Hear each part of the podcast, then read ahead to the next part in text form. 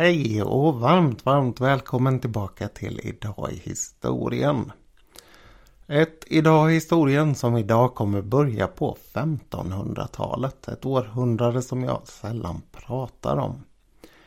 Jag är ju mest bekväm som jag har sagt tidigare från 1850 och fram till idag. Men idag det blir en lite annorlunda utflykt. Dels i val av tid och dels i val av ämne.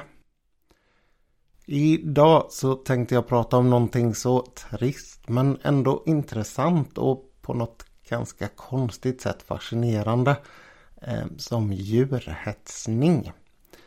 Det är tyvärr ett sätt som adel och kungar roade sig på för och det, där, det lever ju faktiskt kvar på vissa håll i världen ännu idag. Jag tycker det är fruktansvärt. Men samtidigt så som jag sa, det finns någonting som är ganska fascinerande med att tänka sig hur folk har tyckt att det här har varit en ja, ett sunt sätt att umgås så att säga. Lite fredagsmys på drottning Kristinas tid. Men jag ska inte gå några händelser i förväg. Jag tänkte bara säga att för den som tycker att det är väldigt otrevligt med sådana här beskrivningar så ska jag försöka komma ihåg att innan det är för grafiskt säga till så att det går att hoppa över och hoppa framåt i podden. Jag vill även passa på att tacka för de mejl som jag har fått de senaste dagarna. Det var väldigt trevligt. Jag ska svara så fort jag bara hinner här. Och om någon vill hjälpa till och stötta podden, tycker att det är värt att hålla den, eller hjälpa mig att hålla den igång, så kan ni göra det genom att swisha till 123 447 8327. Men leta inte efter pennan nu utan hoppa tillbaka till början igen sen. Vi ska ta och hoppa till Ven och slutet av 1500-talet och gå på besök hos Tycho Brahe. Tycho Brahe han var inte bara en gudabenådad stjärnobservatör utan han är också en av de män som det finns mest historier om. Historier som i de allra flesta fall dessutom är lika galna som de är sanna. Hur det nu gick till när han dog det är lite oklart men myten var ju väldigt länge att han satt vid kejsarens bord i Prag och att han inte vågade resa sig när han behövde gå och kissa och därför så sprack hans urinblåsa och så dog han 1601. Vilket i och för sig är en historia som har ifrågasatts med jämna mellanrum. Någonting som dock inte ifrågasätts det är att han hade en näsa som hade en speciell protes i metall. Det diskuteras lite i vilken metall den där var gjord. Det finns eh, både tal om att det var silver och guld men också att det ska ha varit någonting som var betydligt billigare. Möjligen var det så att han hade en vardagsprotes och en finprotes. Och anledningen till att han hade den här näsan det var att han i sin ungdom en gång hade utmanat en vän på duell. Och i den här duellen så hade han fått en bit av näsan borthuggen. Och den hade han då ersatt med metall. Vad dock färre brukar känna till om honom det var att han hade en tam älg.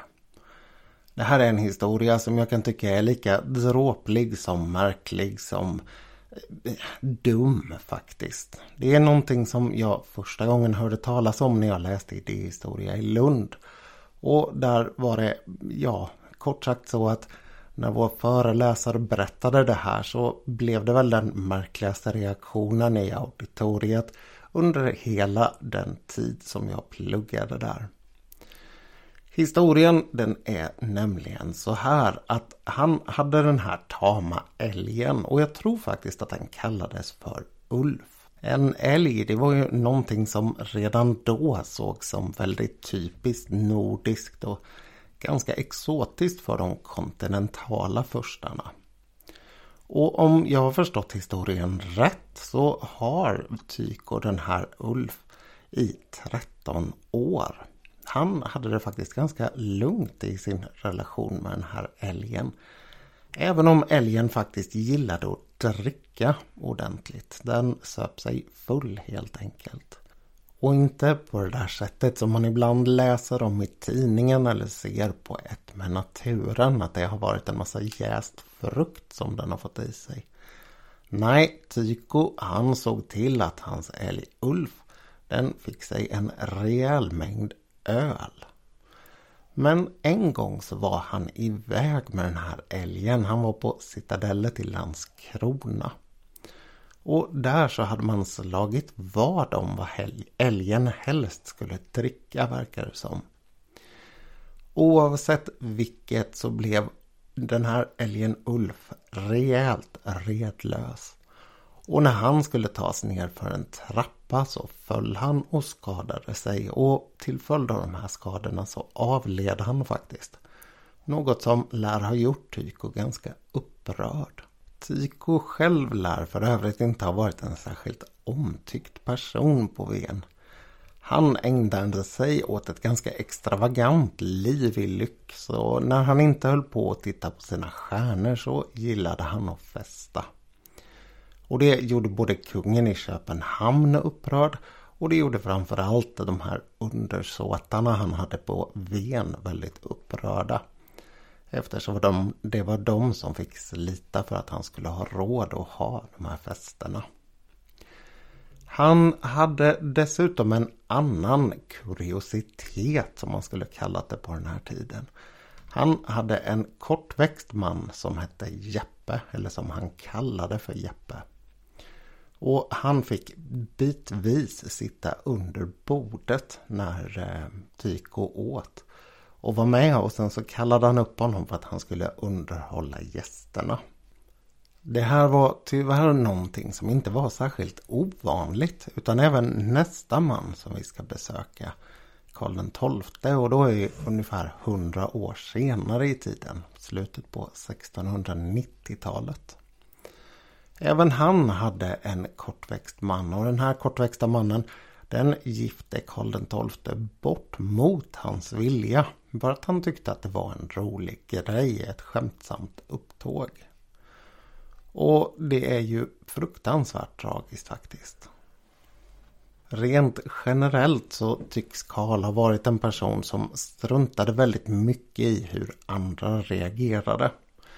Och inte bara sådär på ett sätt som kunde få det att vara lite drygt överlägset bara utan betydligt mer än så. Jag läste bland annat en artikel i en gammal läkartidning här där det var en eh, läkare som ville diagnostisera honom med Asperger. Jag vet inte hur mycket den diagnosen står sig idag. Det där är ju någonting som läkare ganska ofta gillar att göra, diagnostisera äldre historiska personer. Och jag vill inte säga att det definitivt var så. Det kan hända att det har varit en hel del debatt om det där. Men för den som är intresserad av en studie kring Karl XIIs kynne så är det ganska intressant att leta upp den där artikeln.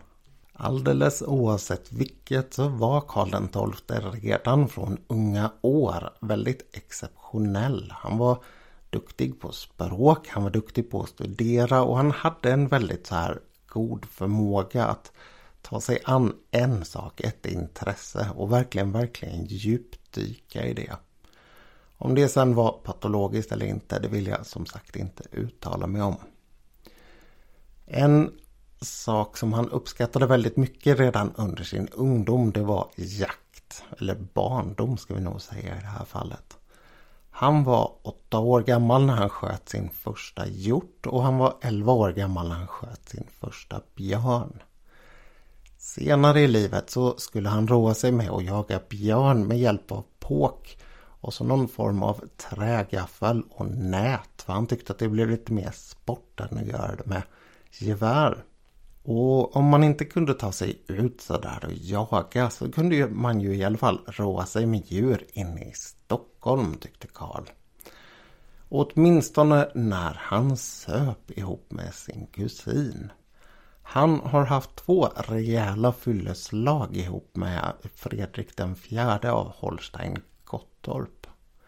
En man som var 11 år äldre än Karl själv och som gifte sig med Karls stora syster Hedvig Sofia. Och när han var och besökte henne i Stockholm på sommaren 1698 och sen ett år senare 1699. Det var då de hade de här stora fylleslagen han och Karl. Och de har gått till historien som de Holsteinska raserierna. Vad Karl och Fredrik egentligen hade för sig det råder det delade meningar om. Men med en kung som är, vad är han, 17 år gammal, 16-17 år gammal vid det här laget och har då redan blivit kung alltså. Eh, och en kusin som är hertig från Nordtyskland som sätter igång och roar sig så kan det mesta hända. Diskussionen här den gäller dock vad som är sant av det som brukar nämnas. Det fanns nämligen riktigt, riktigt galna, får vi väl säga det, skrönor som man idag i många fall ifrågasätter. Det som man garanterat vet att de gjorde det var att de red runt inne i Gamla stan och roade sig med att slå av folk hattar och peruker. Det fanns ju ingen som kunde säga åt dem. Och förutom det så lär de ha stått och kastat ut möblerna genom fönstren när de var rejält fulla.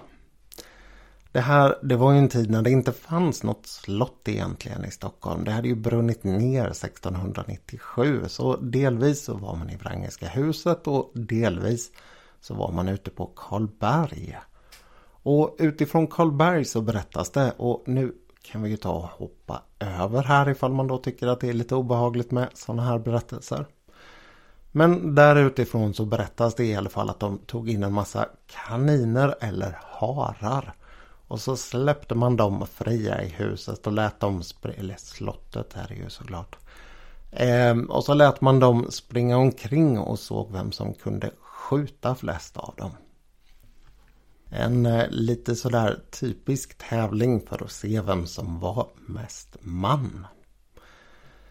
Dessutom påstås det att man hade sagt till, jag vet inte vem, någon form av tjänare att gå ut och hämta in vad som fanns av djur som man kunde tävla om och halshugga. Och att det här ska ha gått så pass långt så att man tog sig förbi får och getter och ja, andra sådana här mindre djur och kom ända upp till kalvar som man då skulle halshugga med ett enda hugg. Tävling mellan Karl och Fredrik. Och det ska ha flutit så mycket blod där inne då så att golven blev alldeles hala och svåra att gå på. Men det är också någonstans här som historien brukar ifrågasättas. Det kan ha varit så att det här bara var överdrifter och att det då var överdrifter från folk som på olika sätt ville skada den unge kungens anseende. Vidare så fortsätter det med, och fortsätt hoppa över om ni inte tycker det här är behagligt, att det samlades in så många lösdrivande hundar man kunde hitta i Stockholm. Och sen tog man Karl XIIs björn, för självklart så hade han ju en björn. Och ehm, ja, man slängde ner de här ihop i en hamnbassäng bakom Wrangelska huset.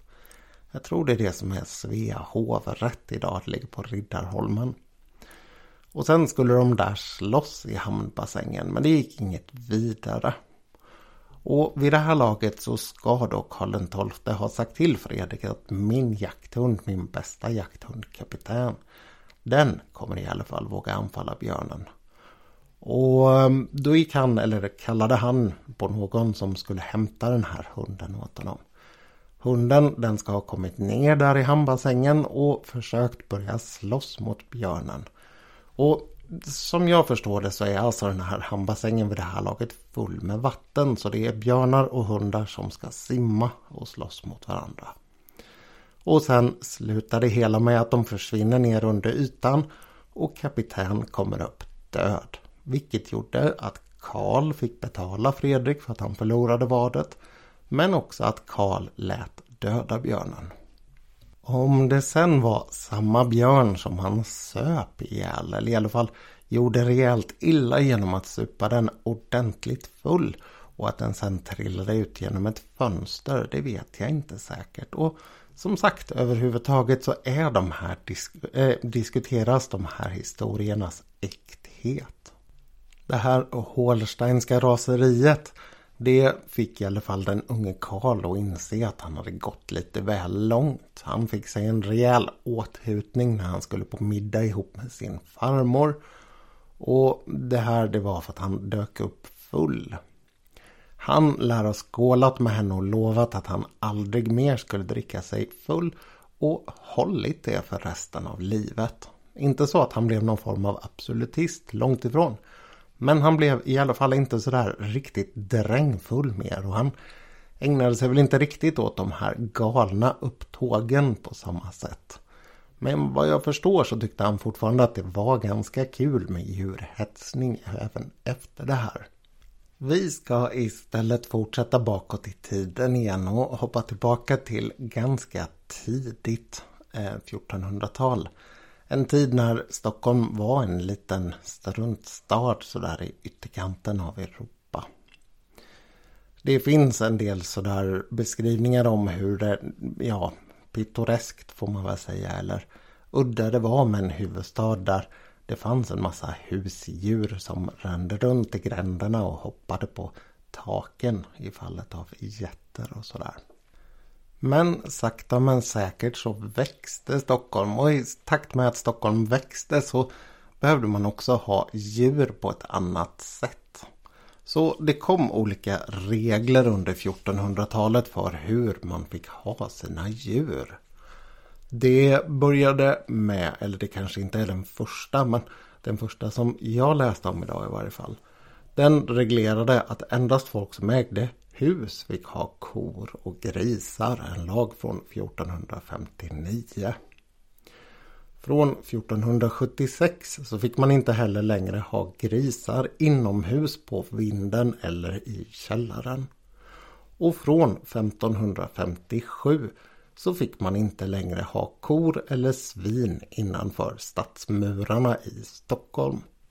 Det här var såklart inte en regel som gällde ifall man var kunglig. Nej, tio år senare så kommer det första lejonet till Stockholm. 1567-1568 någonstans där på vintern. Så kommer det första lejonet som sagt till Stockholm. Först så hölls det på Borggården men lite senare så byggde Erik XIV ett e en egen lejon, ja kula får man väl kalla det borta vid Hötorget. Och det här lejonet det lär ha levt ganska länge. 1586 så fick hans bror Johan den tredje när han hade blivit kung ett lejon av en brittisk besökare. Det här lejonet det hade han först på Helgeandsholmen, alltså där där riksdagen ligger. Och senare så förde han bort det och hade det där borta på Hötorget där det andra lejonet var. Och det levde i minst 12 år det här lejonet faktiskt. Och om man då tycker att det känns lite sådär exotiskt att det fanns lejon i Stockholm på mitten av 1500-talet. Så kan jag till det lägga att det dessutom fanns björnar och papegojor och dromedarer och sådär. Men det som utländska besökare tyckte var mest exotiskt när de kom och hälsade på det var att det fanns renar inne på borggården eller slottsgården.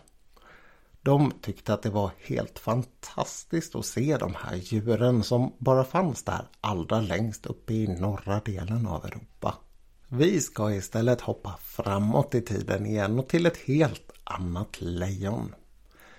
I slutet av 30-åriga kriget, verkligen precis i slutminuterna, i juli 1648 så ligger svenskarna på ordentligt nere i Prag. Man försöker ta sig över Karlsbron och upp och plundra slottet. Men det går inte riktigt sådär utan man blir stoppad. Och sen tar kriget slut. Men man lyckas ändå få en hel del krigsbyten med sig hem. Jag är inte säker på om det är då man tar silverbibeln men det är i alla fall i de här turerna kring Prag. Vad man dock definitivt får med sig det är lite olika djur och bland dem så finns det faktiskt ett eller två lejon som kommer med till Sverige. Det finns också en struts som kommer med till drottning Kristina. Hon är ju där hemma och väntar med sin eh, förmyndarregering. Även Kristina roas av det här med djurhetsning. Och de här lejonen de kommer ju väl till pass för det är ju ändå ett väldigt speciellt djur. Ett djur som ses som kanske det mest kraftfulla och rejält farliga.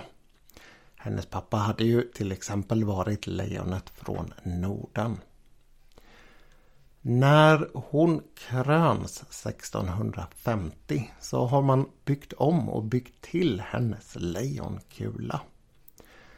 Den har hon flyttat. Man har inte längre lejonen där uppe vid Ötorget utan nu så har hon istället det precis på utsidan av slottsmuren i en särskild lejonkula. Den här lejonkulan den byggs till och får en liten gård där man ska kunna hålla djurhetsningar. Och då har man dessutom byggt en åskådarläktare där. Så när hon kröns 1650 då har man ett stort spektakel som man kallar det. Och vid det här spektaklet så börjar man då hetsa olika djur vid varandra för att underhålla publiken. Så nu kan ni hoppa framåt om ni tycker att det här är otrevligt. I vilket fall som helst så börjar man då hetsa en ko mot det här lejonet. Och det tyckte man var lite pinsamt för lejonet det gjorde inte särskilt mycket utan det sprang undan från den här kon. Så man tyckte att lejonet det var ganska fegt och löjligt. Senare så ska lejonet också ha fått slåss mot en buffeloxe. Och den här buffeloxen den kom så pass nära så den lyckades slänga upp lejonet i luften och det landade på ryggen men till allas glädje så var det inte särskilt illa skadat. Förmodligen inte alls faktiskt.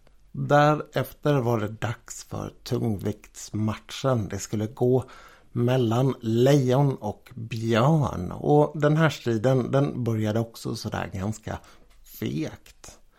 Det är någonstans här som man vet att den här mannen som beskriver det här, Johan Ekblad, en hovjunker. Han säger att det här lejonet visade inte särskilt stort kurage. I vilket fall som helst, så när man lyckas hetsa de här djuren tillräckligt mycket mot varandra så hoppar björnen till slut upp på ryggen på lejonet och biter det en fyra, fem gånger innan det slår ramen i sidan eller i ryggen på lejonet. Då har lejonet fått nog och vrålar och sen slår till själv med klorna. Vilket får björnen att springa undan och sen så håller sig djuren ifrån varandra. Återigen så tycker man att det blir ett ganska, ja, tafatt slut på det hela. Man hade ju velat se blod flyta och en klar vinnare framstå. Det här lejonet det fick sen ledigt för resten av spektaklet. Björnen han fick istället slåss mot andra djur. Han fick slåss både mot en oxe och mot en häst. Och lejonet det fick leva kvar där ute i sin lejonkula. Där bodde det ihop med sin skötare, en man som hette Simon Frans Aurer. Och det verkar faktiskt som att det var ja, betydligt trevligare liv i fortsättningen. Jag har läst en annan för länge sedan beskrivning av eh, en sån här djurhetsning med lejon. Eh, som hölls av drottning Kristina och jag är osäker på om det är samma eller om det var den här. Oavsett vilket så är det alltså värt att notera att det här är uppgifter som är betydligt bättre eh, erkända, mer erkända än de som finns kring Karl XII. Här vet vi precis hur det gick till och vad man gjorde och vad folk sa om det här och sådär. Djuret, det, eller lejonet, det levde fram till 1663 i varje fall. Och ehm, det uppstoppades efter att det hade dött. Så det finns bevarat. Och en ganska intressant vinkel på den här, eller effekt av den här historien. det är att man inte riktigt visste vad man skulle göra med den där lejonkulan sen. Så att efter att man hade gjort lite olika saker med det så började man från 1667 ha vad som ibland kallas för Sveriges första fasta teaterscen där. Och det är därför som Dramaten har en scen som kallas för Lejonkulan fortfarande. Det sista svenska kungliga lejonet det sköts 1792, alltså samma år som eh, Gustav III blir skjuten så försvinner det sista svenska kungliga lejonet. Vi ska istället fortsätta den här historien 120 år framåt i tiden. På sommaren 1914, precis här i mina hemtrakter kring Jönköping. Här fanns då Jönköpings regemente mera känt som I12 och senare flyttat till Eksjö. Det här regementet de hörde egentligen hemma i en liten ort precis söder om Jönköping som heter Skillingaryd. Och där nere där sköt man granater fram och tillbaka på ett stort övningsfält. Vid det här regementet så var det ett antal officerare som hade gått ihop och tyckte att man skulle skaffa sig en lämplig maskot. Och det man fick ögonen på, det var en puma. Bakgrundshistorien till den här puman, det tycks vara att det var en seglare som hade haft den med sig hemifrån Sydamerika. Och när djuret blev tillräckligt stort för att han inte skulle kunna ta hand om det själv, då försökte han att ge bort det till Skansen. Men de hade inte velat ta emot det och istället så köpte man den här puman från officerskåren nere i Skillingaryd. När den anlände på sommaren 1914 så var den fortfarande tämligen liten. Som en vanlig huskatt men betydligt kraftigare. Man gjorde bland annat vykort på den här så det finns bevarade bilder som visar hur stor den är. Oavsett vilket så har man den här puman gående lös inne på området. Och det här militära övningsfältet det gränsar väldigt nära inpå det mindre samhället Skillingaryd. Så utan att tveka så gick Måns, som puman döptes till, in i Skillingaryd och runt där. Han gav sig faktiskt ut betydligt längre bort än så. Och varje gång så fick man skicka ut ett gäng beväringar och leta upp honom. Som längst bort så lär han ha gått hela vägen till Klevshult. Det är en dryg mil söder om Skillingaryd och är trakter som jag är ganska bekant med eftersom jag körde tidningar där på somrarna när jag studerade. Men nog om mina gamla sommarjobb. Jag tror att alla är överens om att historien om Måns är betydligt mer intressant. Måns, han gick omkring där på övningsområdet och han tog det ganska lugnt. Han lär ha tyckt att civila människor var ganska obehagliga. Men man hade inga större problem så här långt. På sensommaren så var det en ung pojke som var ute där för att samla metallskrot. Någonting som inte var särskilt ovanligt. Det gav eh, unga Skillingarydsbor en extra liten bonus i plånboken och man kunde sälja delarna dels som minne och dels som ren metallskrot. För den som nu tycker att det är obehagligt som jag sa tidigare så kan det vara värt att hoppa framåt igen. För oss andra så kan jag berätta att det en kväll, en sen sommarkväll där var en ung pojke som hette Gunnar Blanche som var ute och gick. Han hade samlat ihop rejält med metallskrot och var nöjd och glad får man anta med kvällen. Helt plötsligt så kände han hur någonting ryckte omkull honom genom att få tag i hans ena fot. Han snurrade runt och stirrade rakt in i ögonen på den här puman. Och han blev ju såklart rädd, riktade en spark mot den och den släppte. Han kom upp på fötter och försökte springa iväg. Men den slängde sig över honom igen, drog omkull honom på samma vis och högg honom sen tre gånger i foten. Ljudet från striden med Pumans väsande och Gunnars skrikande hade dragit några militärer till platsen och de fick nu hålla fast den medan Gunnar försökte springa därifrån och sätta sig i skydd. Ett par tre hundra meter bort stod en barack och det var mot den som han sprang medan de kämpade med den numera ganska stora puman. Den slet sig och de sista metrarna så hann den ifatt Gunnar. Men de andra militärerna, de som stod uppe vid den här baracken och väntade för att hjälpa honom in i skydd, de hann få ut den innan den skadade honom något mer. Han fick därefter hjälp från militärerna att komma till en läkare och den här läkaren han tvättade såren han hade fått på foten. Han fick en krona och han blev tillsagd att han faktiskt skulle vara stolt eftersom inte alla smålänningar hade blivit lejonbitna. Det läskigaste kan jag tycka med den här historien det är att dagen efter inne på Kaffegatan i Skillingaryd för den som vill googla så hade Gunnar upptäckt att puman hade spårat honom och strök omkring utanför huset.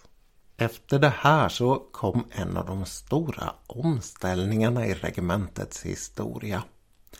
Det var dags att flytta upp till Jönköping och man skulle flytta in i nya lokaler på Ryhovsområdet. Med sig dit tog man såklart sin maskot och även om man försökte hålla den betydligt bättre fastkedjad här uppe så lyckades den rymma igen.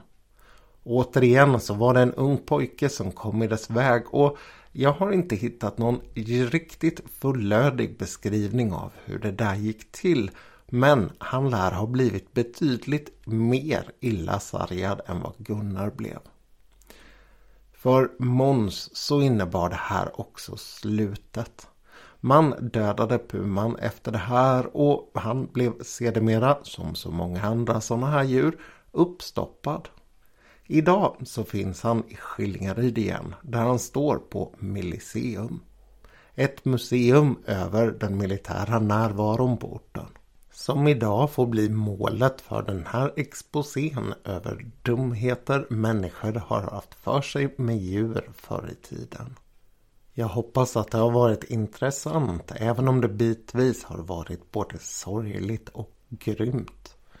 Jag ska genast försöka tänka ihop ett betydligt mer positivt och optimistiskt ämne till nästa podd.